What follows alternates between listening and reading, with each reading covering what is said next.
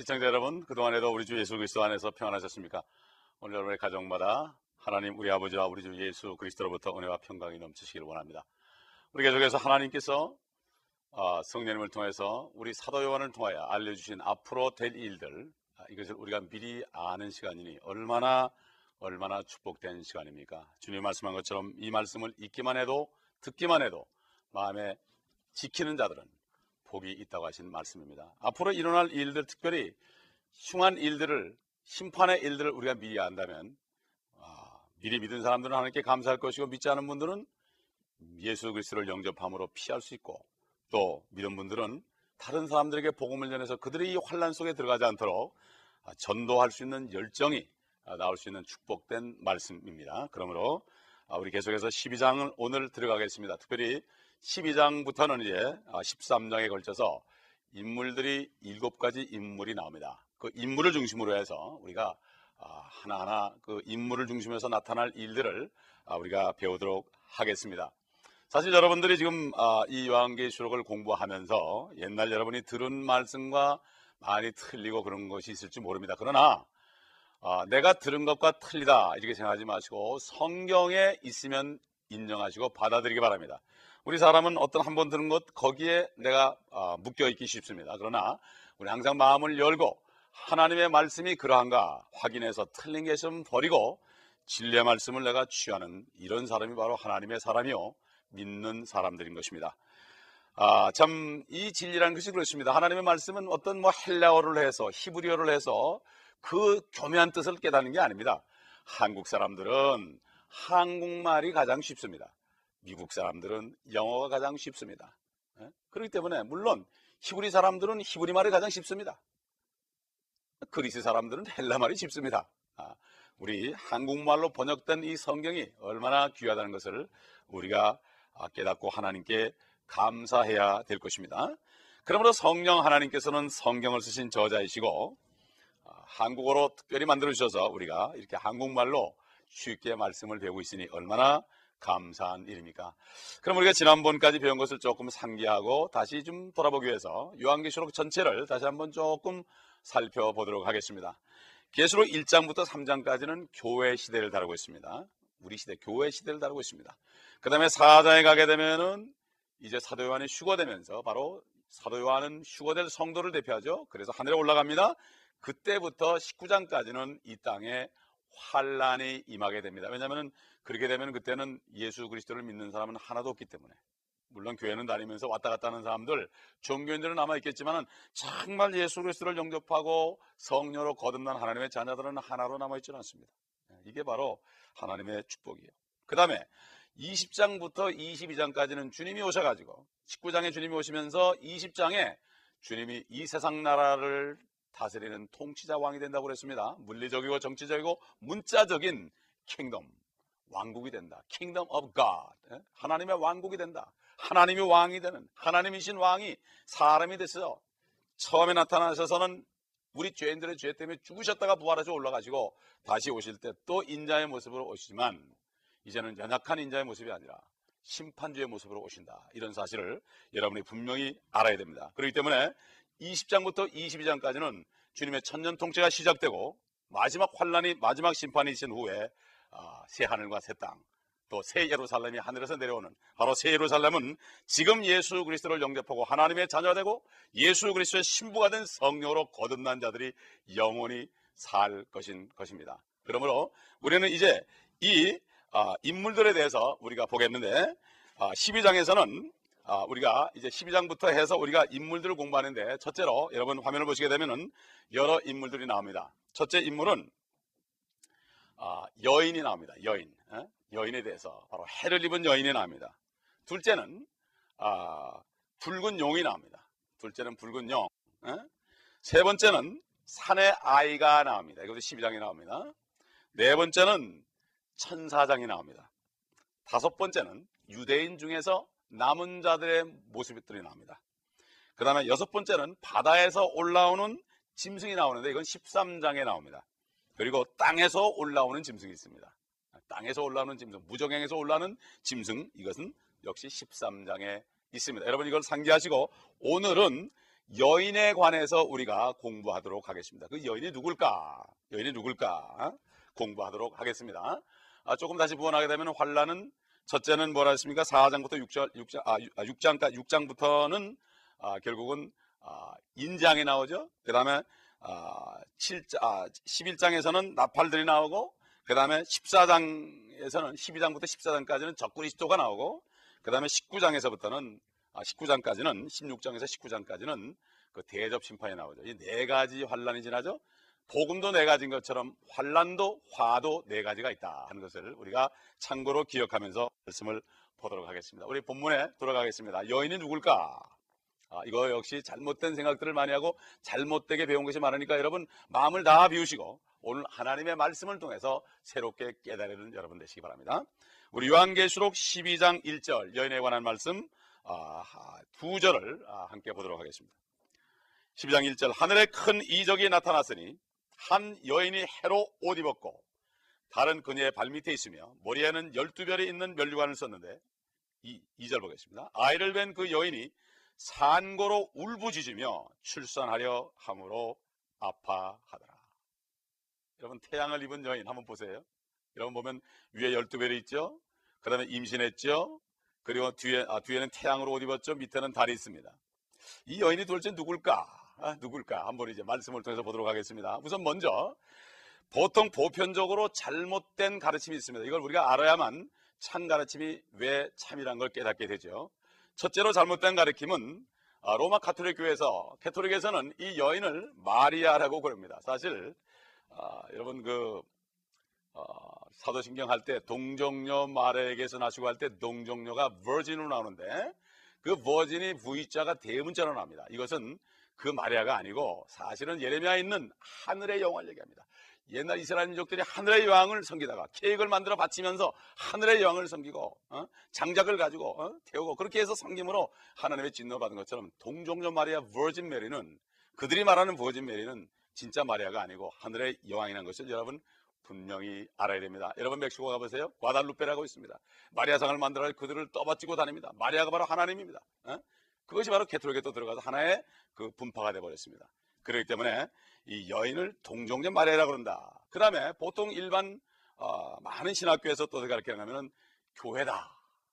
그러면 두 가지가 왜 잘못된가 먼저 우리가 알아보도록 하겠습니다. 그러면 계시록 12장 2절로 6절에 이 여인에 관한 마음이 나옵니다. 여인에 관한 말씀이 나오는데 여기에 이 여인이 마리아가 됐을 때 한번 집어넣어 봅시다. 어떻게 말이 되는가? 그럴 때 여러분은 스스로 아 이거 잘못된 것이구나 하는 것을 깨달으실 것입니다. 우리 한번 아, 보겠습니다. 아이를 뵌 여인이 이렇게 나오죠. 그 아이는 예수님이죠. 예수님. 그 다음에 뵌 여인이 만약에 마리아라면 상고로 울부짖으며 출산하려 함으로 아파하더라. 여기까지는 마치 그 여인이 예수 그리스도를 낳은 마리아처럼 보입니다. 그러나 또 뒤에 보세요. 그 용이 마귀죠. 그 용이 그 아이 예수님이 그 아이가 태어나자마자 삼키려고 출산하려는 그 여인 앞에 섰더라. 여기까지도 별로 문제가 없는 것 같아요. 그럴듯하게 보입니다. 그런데 뒤에 가보세요. 그녀가 마리아가 산의 아이 예수님을 낳았는데 그녀 마리아의 아이가 하나님과 그의 보좌 앞으로 들려 올라가더라. 여기까지도 어, 별로 틀린 게 없는 것 같이 보입니다. 그런데 보세요. 그 다음에 보세요. 그 여인은 그 마리아는 이렇게 보세요. 광야로 도망했는데 옛날 2000년 전에 마리아가 광야로 도망한 적이 없습니다. 어? 그렇죠?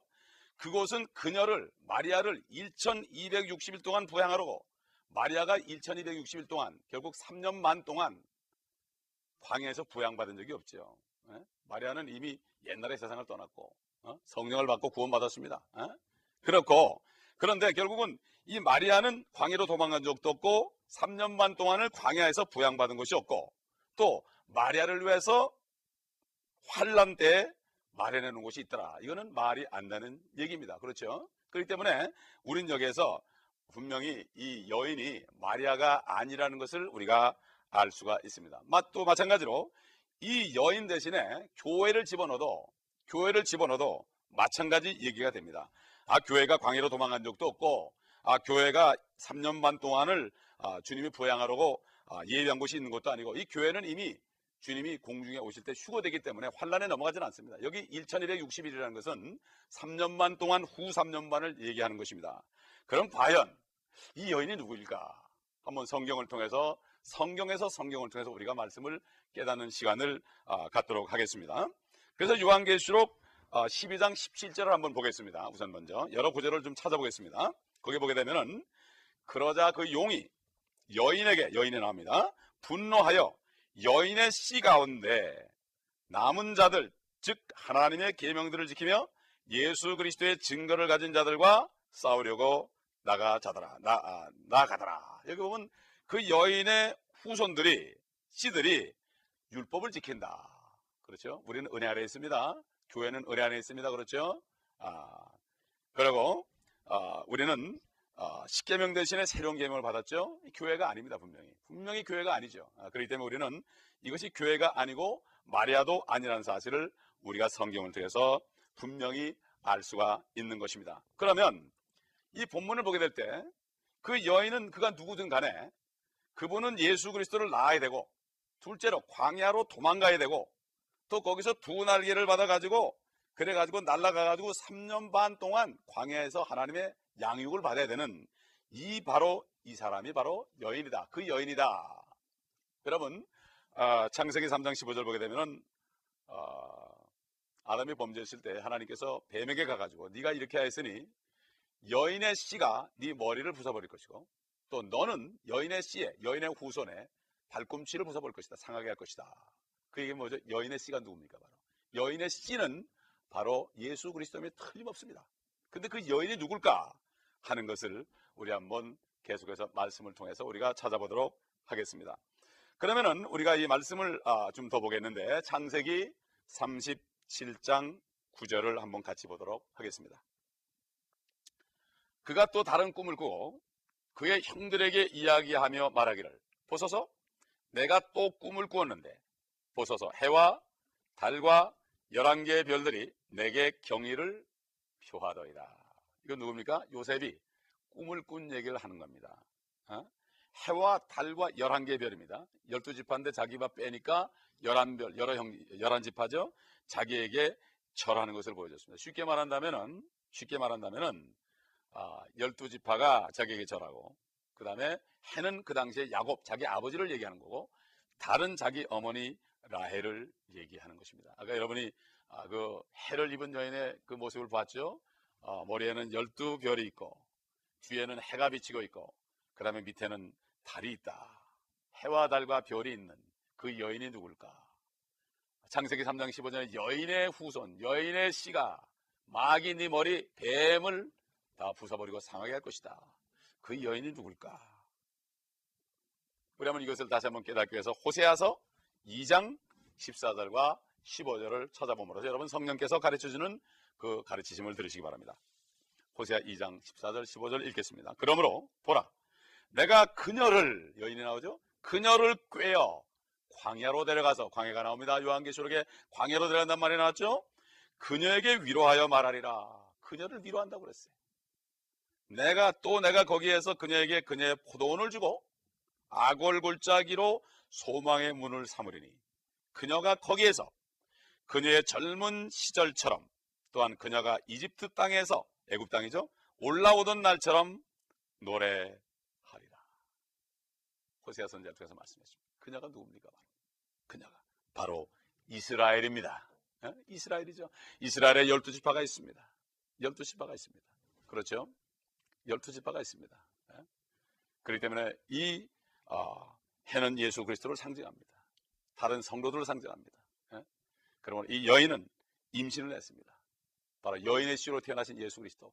다윗의 육신적으로는 다윗의 후손으로 아브라함의 후손으로 오셨지만 잉태되신 것은 성녀로 잉태되셔서 여인의 씨로 나타나셨다. 남자의 씨가 아닙니다. 그러므로 사도 베드로가 그랬죠. 베드로전서 1장 아, 21절 이하에 보게 되면 너희가 거듭난 것이 썩어진 씨로 된 것이 아니요 썩지 아니하고 영원히 있는 하나님의 말씀으로 되었느니라. 바로 우리 인간의 죄인의 남자의 씨는 죽는 씨입니다. 아무리 태어나고 기쁨이 있어도 결국은 늙어 죽습니다. 죄 때문에 그렇습니다. 그러므로 죽는 씨입니다. 어? 그렇기 때문에 우리는 죽지 않는 씨를 받아야 되는데 죽지 않는 씨가 누굽니까? 바로 여인의 씨입니다. 여인의 씨는 바로 예수 그리스도입니다. 그 예수 그리스도는 육신적으로 이스라엘의 혈통으로 오셨기 때문에 예수 그리스도를 여인의 씨라고 그러고 여인은 바로 이스라엘을 얘기하는 것입니다. 그 여인은 마리아가 아니고 그 여인은 교회도 아닙니다. 여러분 오늘 이 시간에 바른 말씀으로 여러분이 분명히 깨달으시고 바로 이 여자가 이스라엘이다. 교회는 성경에 여인으로 표시되지 않고 교회는 고린도서 11장에 보게 되면 사도 바울이 그랬습니다. 이방인들 향해서 내가 너희를 그리스도에게 정결한 신부로 중매한다. 나에게는 정말 거룩한 어? 참 아, 질투를 느낀다. 경건한 질투를 느낀다. 어떻게 이방 죄인들이 유대인도 아닌 너희들이 어떻게 우리보다 먼저 어? 우리보다 먼저 너희들이 예수 그리스도를 영접하고 그리스도의 신부가 되느냐? 정결한 신부가 되느냐? 예수의 피로 씻김 받고 모든 죄가 다 없어지고 어떻게 깨끗한 신부가 되느냐? 어? 순결한 처자가 되느냐? 죄인들이 말이죠. 에? 예? 이것이 바로 어, 신약 시대 교회가 바로 어, 정결한 신부 처녀로 나오지 절대로 여인으로 나오지 않습니다. 여인은 바로 이스라엘 민족을 말씀하고 있는 것입니다. 아, 그러면 우리 신명기에 들어가서 이 구약 성경이 쭉 보게 되면은 이 요한계시록과 다 통하죠. 그러므로 요한계시록은 구약의 열쇠입니다. 요한계시록을 깨닫기 위해서는 구약을 알아야 되죠. 또 구약은 신약의 열쇠예요. 또 신약을 깨닫기 위해서는 구약을 알아야 돼요. 그러므로 성령께서 다 기록하셨기 때문에 사람을 통해서 기록하셨기 때문에 그 영감으로 기록했기 때문에 성경 전체가 다 통해지고 선지자 이사를 통해 말씀하신 것처럼 성경에는 짝이 없는 게 없습니다. 예를 들어서 시편 37편은 시편 73편과 짝이 되는 것입니다. 예? 이런 식으로 다 짝의 말씀이 있어가지고 하나님의 성도들이 이 말씀을 깨닫게 하시고 성도들을 깨닫게 하시고 위로하시고 앞으로 될 일을 분명히 알게 하시는 것.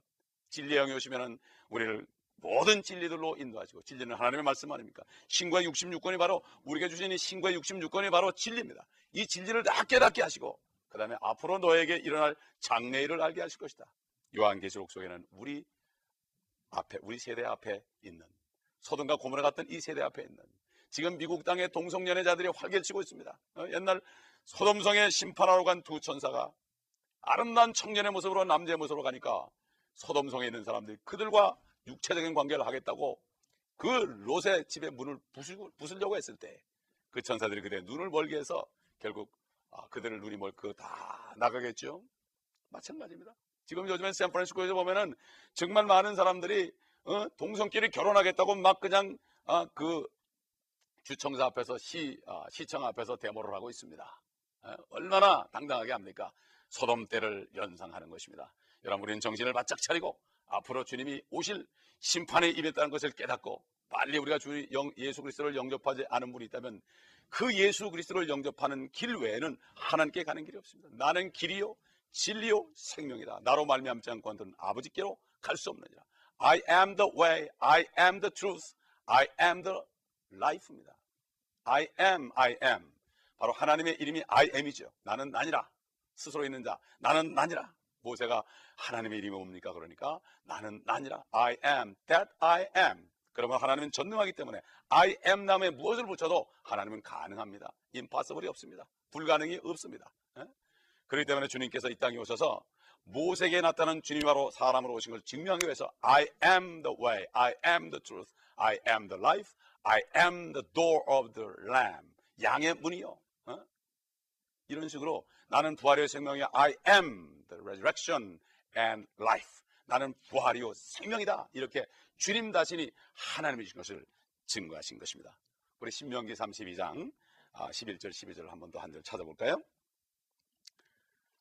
마치 독수리 한 마리가 제 보금자리를 휘젓고 자기 새끼들 위해 날개를 퍼덕이며 그 날개를 펴서 새끼들을 받아 자기 날개 위에 없는 것 같이 주께서 홀로 그들을 인도하셨으니 그와 함께한 이방신이 없었도다. 이것은 바로 앞으로 환란 속에서 하나님께서 독수리 한 마리, 독수리 한 마리를 아, 그 독수리 날개에다 그들을 업어서 아, 그들을 인도한다 이렇게 얘기했죠. 지금 보면은 아, 지금 러시아에 있는 많은 유대인들을 본토로 어, 인도하기 위해서 어, 떤 선교 단체에서 어, Wing of Eagle 독수리의 날개다 하는 비행기를 어, 거기다 부, 아, 비행기 이름을 그렇게 붙여가지고 아, 지금 아, 채널을 통해서 아, 참그 유대인들 가족들을 본토 예루살렘으로 이스라엘로 어, 다시 오게 하기 위해서 하나님의 뜻이 이루기 위해서 지금 많은 선교사들이 방송을 통해서 호소하는 장면을 봅니다. 어? 한 가족이 오는데 얼마, 1인이 오는데 얼마, 그들이 정착하는데 얼마 헌금할 분을 지금 모집하고 있죠. 거기 보면 독수리의 날개라는 그러한 비행기에 아, 이름을 붙인 것을 볼 수가 있습니다. 이것은 바로 성경대로 그대로 성취하기 때문에 지금 이것이 이루어지고 있고 마찬가지로 환란 때 하나님께서 독수리의 날개로 하나님께서 비행기를 가지고 적그리스도로부터 그들을 구해서 아마 광야에 저 페트라 어? 페트라로 인도해 가지고 저들을 보호하신다고 성경은 어, 말씀하고 있습니다. 그렇기 때문에 어, 시편에 보게 되면은 셀라 셀라 하는 것은 셀라 페트라를 얘기합니다. 셀라 페트라 페트라는 바로 예, 어, 사해 바로 남쪽에 있는 곳이죠. 그것이 바로 난공불락의 바위 성입니다. 바위 아, 요새입니다. 앞으로 이스라엘 민족들이 주님의 인도하심 속에 거기 가서 저그들의 시야로부터 구원받아서 그들이 구원받는다고 성경은 말씀하고 있는 것입니다. 우리 12장 2절 한 절을 더 볼까요? 요한계시록 12장 2절. 그 아이를 뵌 여인이 상고로 울부짖으며 출산하려 아파하더라. 그래서 이 여인은 결국 예수 그리스도를 낳습니다. 그래서 이 이스라엘이 예수 그리스도를 낳은 여인임에 틀림없습니다. 그러므로 주 예수 그리스도는 여인의 씨로 불릴 뿐만 아니라 아브라함의 씨, 다윗의 씨로도 불립니다. 마리아를 통한 그분의 인간적인 혈통에서 그분은 아브라함과 이삭과 야곱의 자손입니다. 그러나 이스라엘은 주 예수 그리스도를 낳게 되고 영적으로는 하나님의 아들이고 하나님 자신이 인간의 몸을 입고 오신 분입니다. 여러분, 이 예수 그리스도 죄 없는 분만이 죄의 값을 치를 수 있기 때문에 하나님은 사람이 될 수밖에 없었습니다. 보통 사람들은 다 죄인이기 때문에 의인은 없도다 하나도 없도다. 그렇기 때문에 하나님이 사람이 되시는 길밖에는 우리의 죄값을 치료할 수가 치를 수가 없습니다. 하나님은 사랑의 하나님입니다. 하나님이 세상을 이처럼 사랑하십니다. 그래서 독생자를 주셨고 독생자로 하여금 하나님의 독생자로 하여금 우리 모든 죄값을 치르게 하는 공의로운 하나님 아들을 죽이기까지 자신의 몸 같은 아들을 죽이기까지 하나님의 본체 형상이신 아들을 죽이기까지 독자를 죽이기까지 사랑하신 하나님 저는 독자를 죽일 수 없습니다. 그런 사랑이 없습니다. 하나님은 그 사랑이 우리에게 있습니다. 그러므로 하나님의 사랑은 바로 죽은 영혼을 살리는 사랑이에요. 고린도전서 13장에 있는 것은 바로 뭡니까? 죽은 영혼을 살리겠다는 사랑이 이게 바로 참 사랑입니다. 내 몸을 불살라 구제해도 사랑이 없으면 아무것도 안 해요. 에? 예? 구제하는 것도 살아야 돼. 이건 인간의 사랑입니다. 그러나 진짜 하나님의 사랑은 죽어가는 영혼들에게 예수 그리스도를 증거하는 이것이 바로 참 사랑이요. 이것이 바로 참 이웃 사랑입니다. 그들에게 먼저 영혼을 구해주고 그 다음에 물질을 갖다 준 것이 진짜 사랑이요. 복음을 증거하는 사랑이 진정한 사랑입니다. 너희는 네 이웃을 네 몸같이 사랑하라. 네가 예수 그리스도의 피로 구원받았으니 다른 이웃에게도 그 구원을 소식을 전하라. 이 소식을 전하는 사람이 사랑하는 사람입니다. 그 소식을 전하는 사람이 물질이 아깝겠습니까? 아끼지 않고 다 줍니다. 그러므로 진짜 사랑은 바로 죽은 자를 살리는 예수 그리스도의 그 복음을 증가하는 것이 진짜 사랑인 것입니다. 여러분 이 사랑 안에 들어가시기 바랍니다. 이 사랑 없이 하는 모든 사랑은 인간적인 사랑이요. 이기적인 사랑이요. 아무것도 아닙니다. 믿음이 암으로 산을 옮길 만한 믿음이 있어도 그 사랑이 없으면 아무것도 아닙니다. 여러분 이 사랑 안에 충만하시기를 바랍니다. 기도하시겠습니다. 감사합니다. 아버지 하나님. 하나님의 사랑을 받아들였습니다. 받아들이지 못한 분이 있지만 이 시간에 주 예수 그리스도를 영접함으로 모든 죄를 다 용서받고 저주로부터 사망으로부터 지옥으로부터 구원받는 축복된 종들이 되시도록 한 분한 한 분을 축복하여 주십시오. 심령 속에서 주 예수 그리스도를 부르게 하여 주십시오. 그러므로 그 은혜로 말미암아 믿음을 통하여 영원한 생명을 받게 하시고 죄로부터 사망으로부터 지옥으로부터 구원받아서 영이 살아나서 하나님의 나라를 보게 하시고 이 땅에 사는 동안에 먹을 거와 입을 것이 만족하며 생명의 의와 평강과 기쁨의 삶을 누릴 수 있도록 축복하여 주시옵소서. 우리 주 예수 그리스도 이름으로 감사하며 기도합니다.